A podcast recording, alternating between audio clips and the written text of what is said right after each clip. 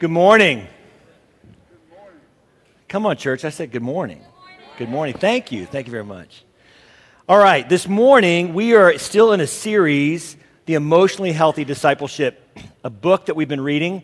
And today, I've been tasked with talking about the topic of grief and loss. And let me just begin by saying I am zero expert in the topic of grief or loss. I don't know that anybody really is. So we're going to try to tackle this topic.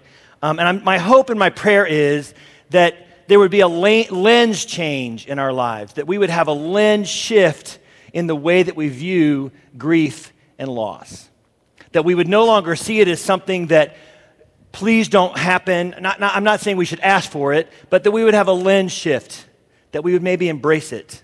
All right, I'm going to read a story that I can't think of a better story in Scripture to walk through than John eleven, the story of Lazarus being, Lazarus being raised from the dead.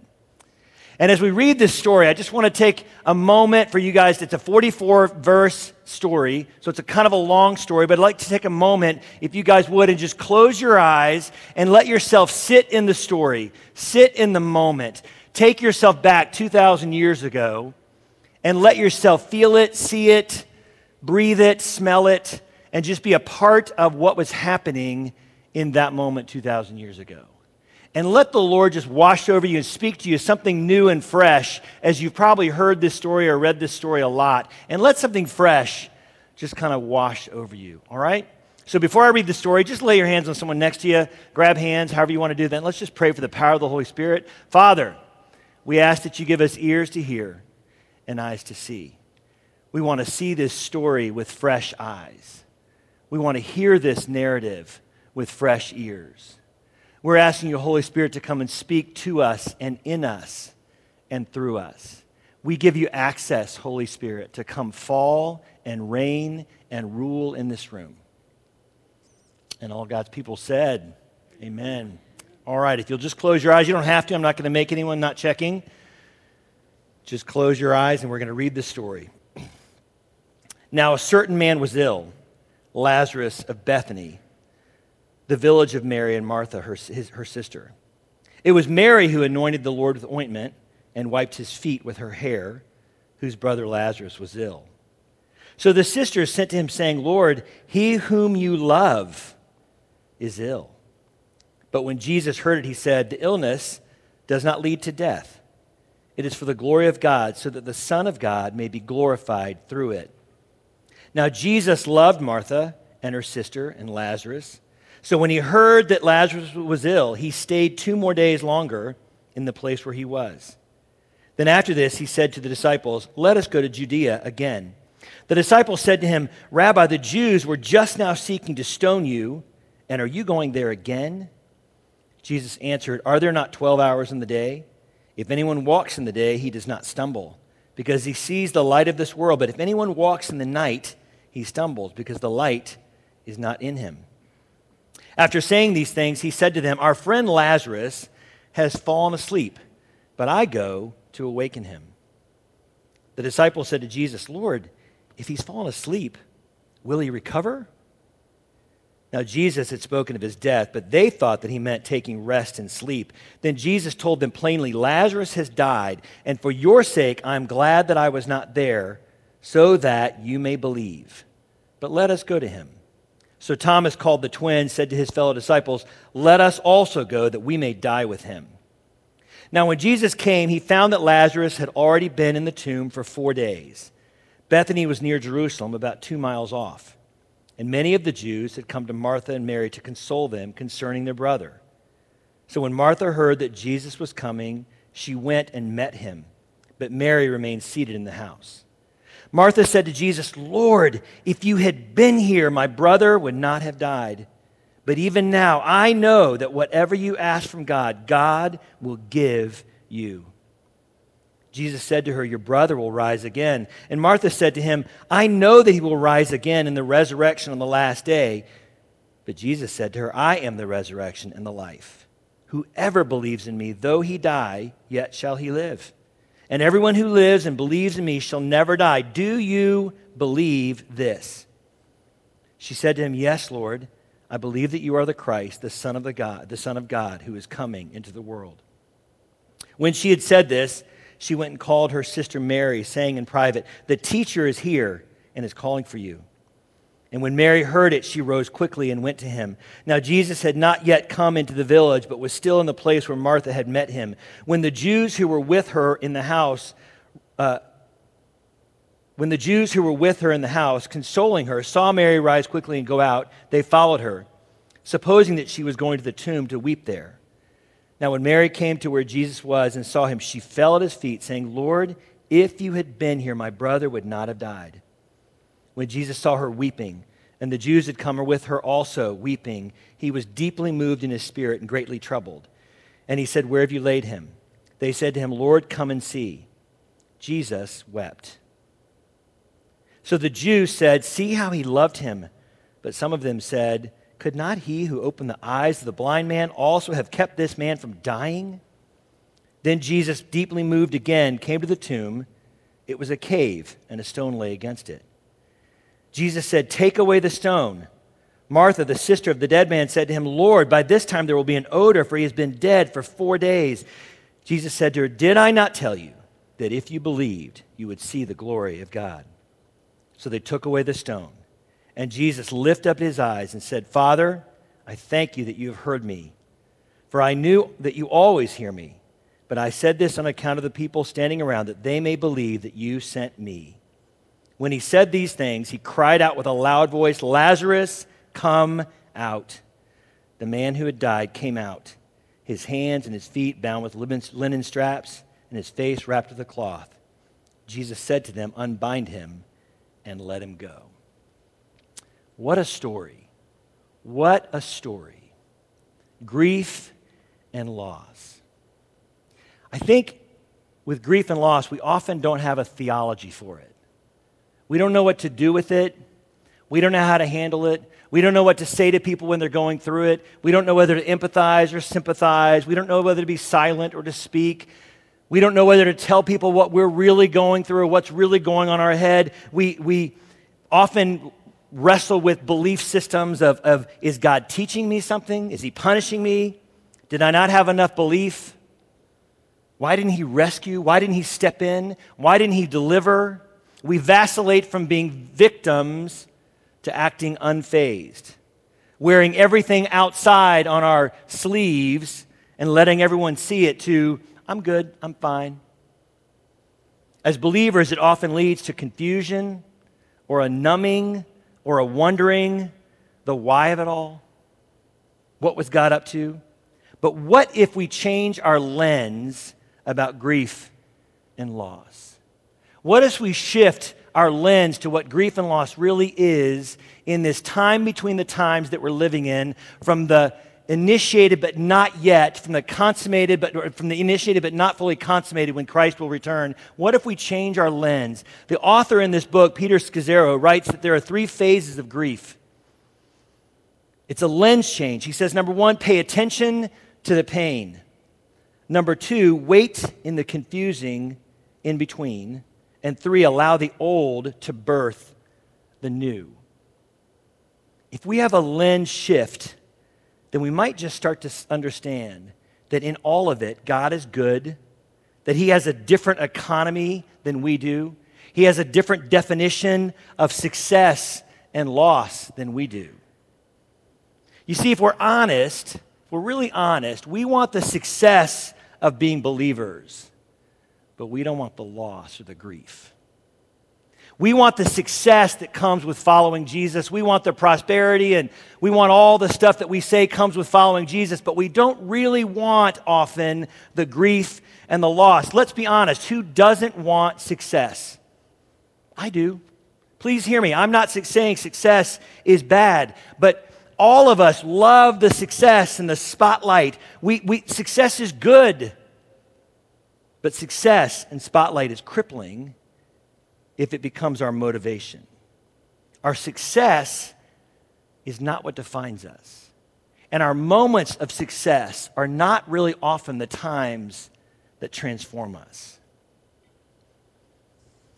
I want to tell you a story. On March thirteenth, two thousand fifteen, I sat on a plane in Atlanta flying back to Roanoke. I sat with my Bible in my lap, open to John chapter eleven, and this story about Lazarus. The reason I had my Bible opened to Lazarus and the story in John chapter eleven was because I had read and reread that story every day, sometimes twice a day, since January first of that, of that year. You see, on January first, my oldest brother, Trey, went into an induced coma from a routine back surgery. Just one month prior, not even, on December sixth, this is my brother, Trey, just one month prior, on December sixth, he married off his oldest daughter. Three days later, he went in for a routine back surgery. It was supposed to be in and out. He was supposed to just uh, be an outpatient kind of thing, but they ended up keeping him all the way through until about December twenty-seventh. You can take that picture down. And from December sixth until December twenty-seventh, he just got worse and worse. They sent him home with a wall of oxygen tanks. They couldn't figure out what was wrong. They couldn't figure out why he wasn't recovering. He required that they let him go. And against the doctor's judgment, and my brother was a stubborn, big old mule, six foot five, wasn't going to take no for an answer. He went home. And on the evening of New Year's Eve and into January first, he went into a coma. And for seventy-one days, he fought for his life. He was on a trach. He could mouth words. He was fully alive and fully active, but he had, his lungs were full like cement bags. I can't remember the name of what his disease was, pulmonary fibrosis. And he never recovered. And on March twelfth, two thousand fifteen, I stood around his bed with his wife and my twin brother, and he looked at us and he said, "You've got to tell her to let me go. It's time to go be with Jesus." And after much suffering and tears, I had the privilege to stand around his bed with his wife and his three daughters, my mom, my dad, my sister, my brother, friends, and we got to usher him into heaven. It was beautiful. You could feel the presence of Jesus in that room as we sang, "It is well with my soul." I got to witness my mother kiss her baby boy for the last time. I got to witness my dad, who had been shaving him and cleaning his nose out and his ear hairs and all the things for seventy-one days. I got to witness my dad love his son into heaven. I got to witness my sister-in-law as my brother looked at her and says, "I love you, baby. You're the love of my life." It was beautiful. But there I sat on a plane the next day, emotionally and physically drained, feeling like a limb was gone. I had never known the world without my oldest brother. I was numb. I wasn't angry. No doubt. I wasn't demanding answers. No requirements. But God, why didn't you heal my brother? You had told me, Lord, to begin to read John eleven every day. I was obedient to read. You had words spoken over us. There was words spoken about resurrection power, God. So I sat simply on the plane saying, "Okay, Jesus, you have my full attention. What do you want me to see here? What are you up to?" And you know what is so beautiful about God, the God that we serve? It's that it's seemingly in the darkest moments, in our moments of grief and loss, that's when he marks us. You see, we're always his. We've always been marked by him if we're in Christ. But it's in the bleakest moment that he becomes ours. He says, "I've chosen you, I've marked you, I've made you mine," but these are the moments where we grab back and we say, "I'm making you mine as well." It's in these moments where we have a choice to come fully awake or maybe remain in a fog. So I sat there attentively and I said, "Okay, Lord, what do you want to say? What are you up to?" And on that plane, a very clear thought came to my mind. "Mike, you need to wake up to the reality that as a follower of Jesus, your life is not your own. As a follower of Jesus, our lives are his. My sole purpose in life is to be used up, poured out, wasted, and expended for the gospel of Jesus Christ, so that Jesus, not me, gets all the glory and others would believe that he is Lord. You see, God is not concerned with our worldly success. He wants our obedience. Our total unyielding obedience equates to success in God's economy.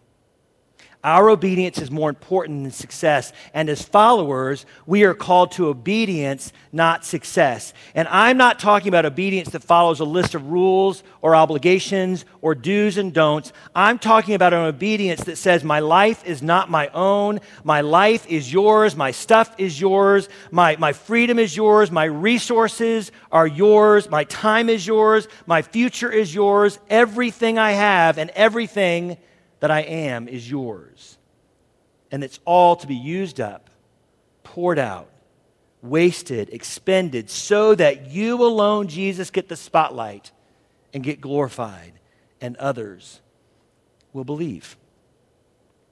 So I sat on the plane. Okay, Lord, but why Lazarus? You raised him from the dead. You, you raised him from the dead, and you didn't raise my brother from the dead. So why the story of Lazarus? And it was this, if he whispered, Lazarus is an example of a life that was used up and wasted for my glory so that others would believe. And your brother Trey was the same. I thought, okay, how so, Lord? You raised him from the dead. You gave him back to his sisters. You healed him. It was as if he whispered, that is true, but at what cost to Lazarus? What was the cost to Lazarus that he was raised from the grave on that day? And I don't know for sure, but what if Lazarus was in a place of no more pain, no more suffering, no more disease? What if he was fully alive and awake in paradise? I don't know the process of the afterlife. I know that one day when Jesus raises from the grave, or comes back, excuse me, that one day we will all be with him in heaven. I don't know right now theologically if there's a time where people are waiting. I don't know if it's in a blink of an eye. I don't know the theology of that. But what if Lazarus was in this place of paradise with God? I don't know the answer, but regardless, here is what Jesus knew. Jesus knew that after Lazarus was raised from the grave, that Lazarus was going to have to die again. What Jesus knew is that Lazarus was going to have to go through loss and suffering and grief and persecution all over again. Jesus knew that it would have to happen so that he would be glorified and people would know that Jesus was Lord. How do we know that? Chapter twelve, verse nine and ten, right after Lazarus was raised from the grave, it says this, the chief priests made plans to kill Lazarus because on account of him, many of the Jews were going away and believing in Jesus. Tradition and scholars believe that Lazarus died again a second time. He didn't go on and just evaporate into heaven or get raised to, to heaven like Jesus. He didn't, he didn't ascend. He faced another death. Some say that he escaped to Kittien with his sisters due to threats and that he was brutally murdered there. Some say that, that he and his sisters fled and were captured by Jews in a rage who put them out to sea without oars, rudders, or sails, and that they died at sea under a scorching sun. Others say he fled to Gaul, France, and was beheaded and martyred for his faith. All believe and agree that Lazarus died again, that he suffered, and he was persecuted again and again. The moment from, that Jesus raised him from the dead, Lazarus' life was not his own. And it struck me. It struck me in that moment. Did Jesus weep? The smallest, Bi- smallest verse in the Bible, Jesus wept. And scholars have talked about, people have taught on why did Jesus weep? Was he weeping because the sisters were sad? Was he weeping that the crowd was sad? Was he? We- I, I don't know why Jesus wept. But think about if you knew that just through that door was a raised to life loved one. I, I don't know. Would you cry? Or would you be so pent up with excitement like, it's about to happen, you're going to see it, Lazarus is coming out in a couple minutes, just, oh, okay. What if, and I'm just asking a what if, I don't know the answer, be clear. What if Jesus knew what Lazarus had to walk through? Lazarus was no stranger to Jesus. Jesus loved and knew Lazarus. Lazarus was dear to him. I wonder if Jesus stood there weeping because he knew that Lazarus, the one that he loved, would be, have to be used up, poured out, expended and wasted so that Jesus alone would get all the glory and others would believe. I wonder, I don't know the answer, I'm just conjecturing here. I wonder if Jesus had to have a conversation with Lazarus as he sat in paradise with God. And I wonder if that conversation went something like this, hey Lazarus, you're going to have to do something really hard. You're going to come back. You're going to have to leave your comfort.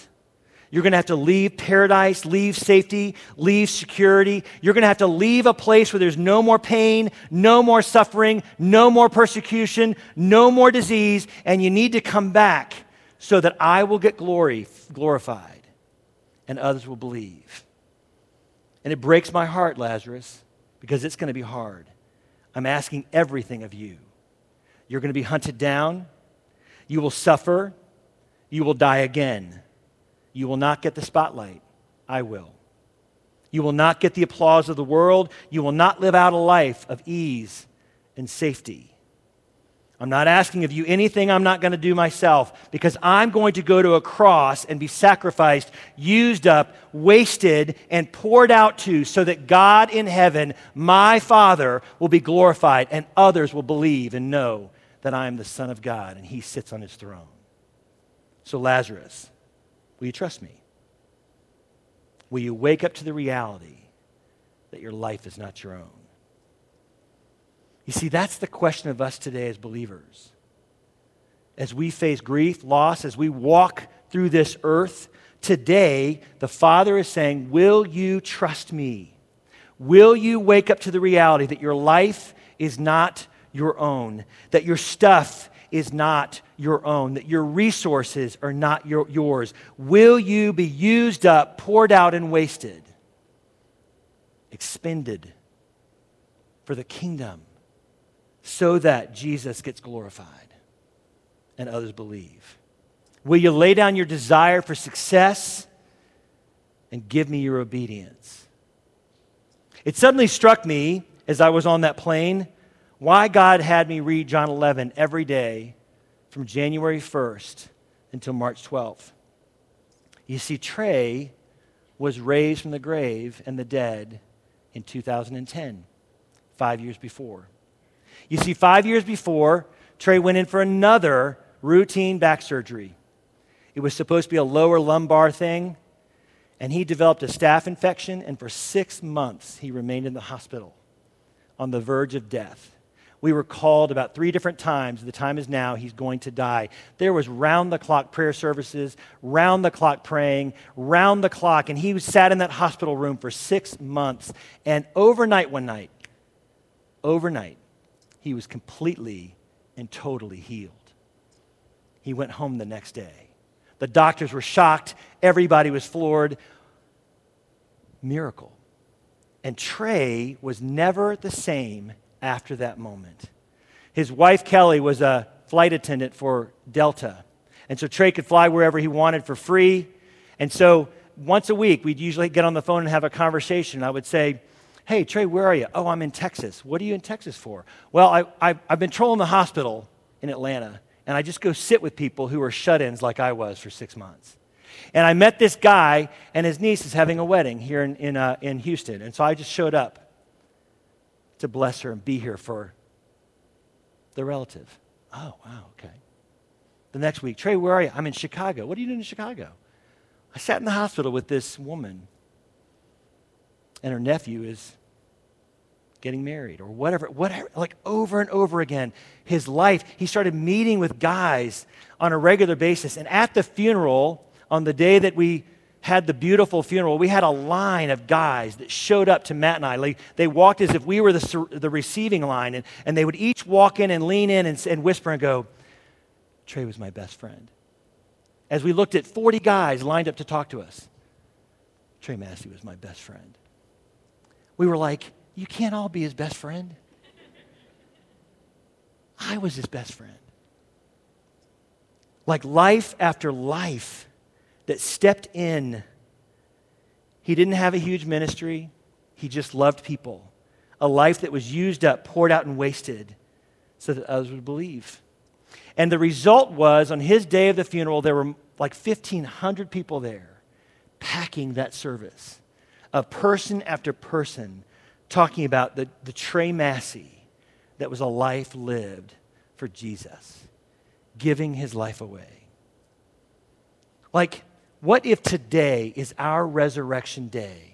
What if today is for each one of us our day of being raised from the dead, that we place a marker in the ground, that our lives are not our own, that our stuff is not our own, that we're to be poured out, used up and wasted, that we will see grief and loss with a lens that says, Lord, bring it. I'm ready for it. I want it because I want you to be glorified, and I want others to believe. As Cole comes and sings and leads us in honor of Trey, we're going to sing it as well. That song we sang around his deathbed that day as we ushered heaven into that room. And today, will you just join me? I don't know if you're walking through grief or loss. I don't know what you're going through. I don't know what is happening in your life. But if you can just shift your lens to say, it is well with my soul. Because you sit on the throne and I am yours. Let's pray. Lord Jesus, we thank you that you're not asking us to do anything that you haven't done. You're not asking us to go anywhere that you haven't gone. You've suffered so much more than we could possibly think or imagine. You faced grief way beyond what we could even understand. You took the entire, the entirety of the sin of the world on your shoulders, and you were immersed in it. You understand, you lean in, and you understand whatever thing that we might go, be going through. And you say, I get it. If we could just change our lens today, Lord. Spread out our arms, lift up our eyes, and embrace what you have us walking through, because we are to be used up, poured out, and wasted so that you and you alone get all the glory and others believe.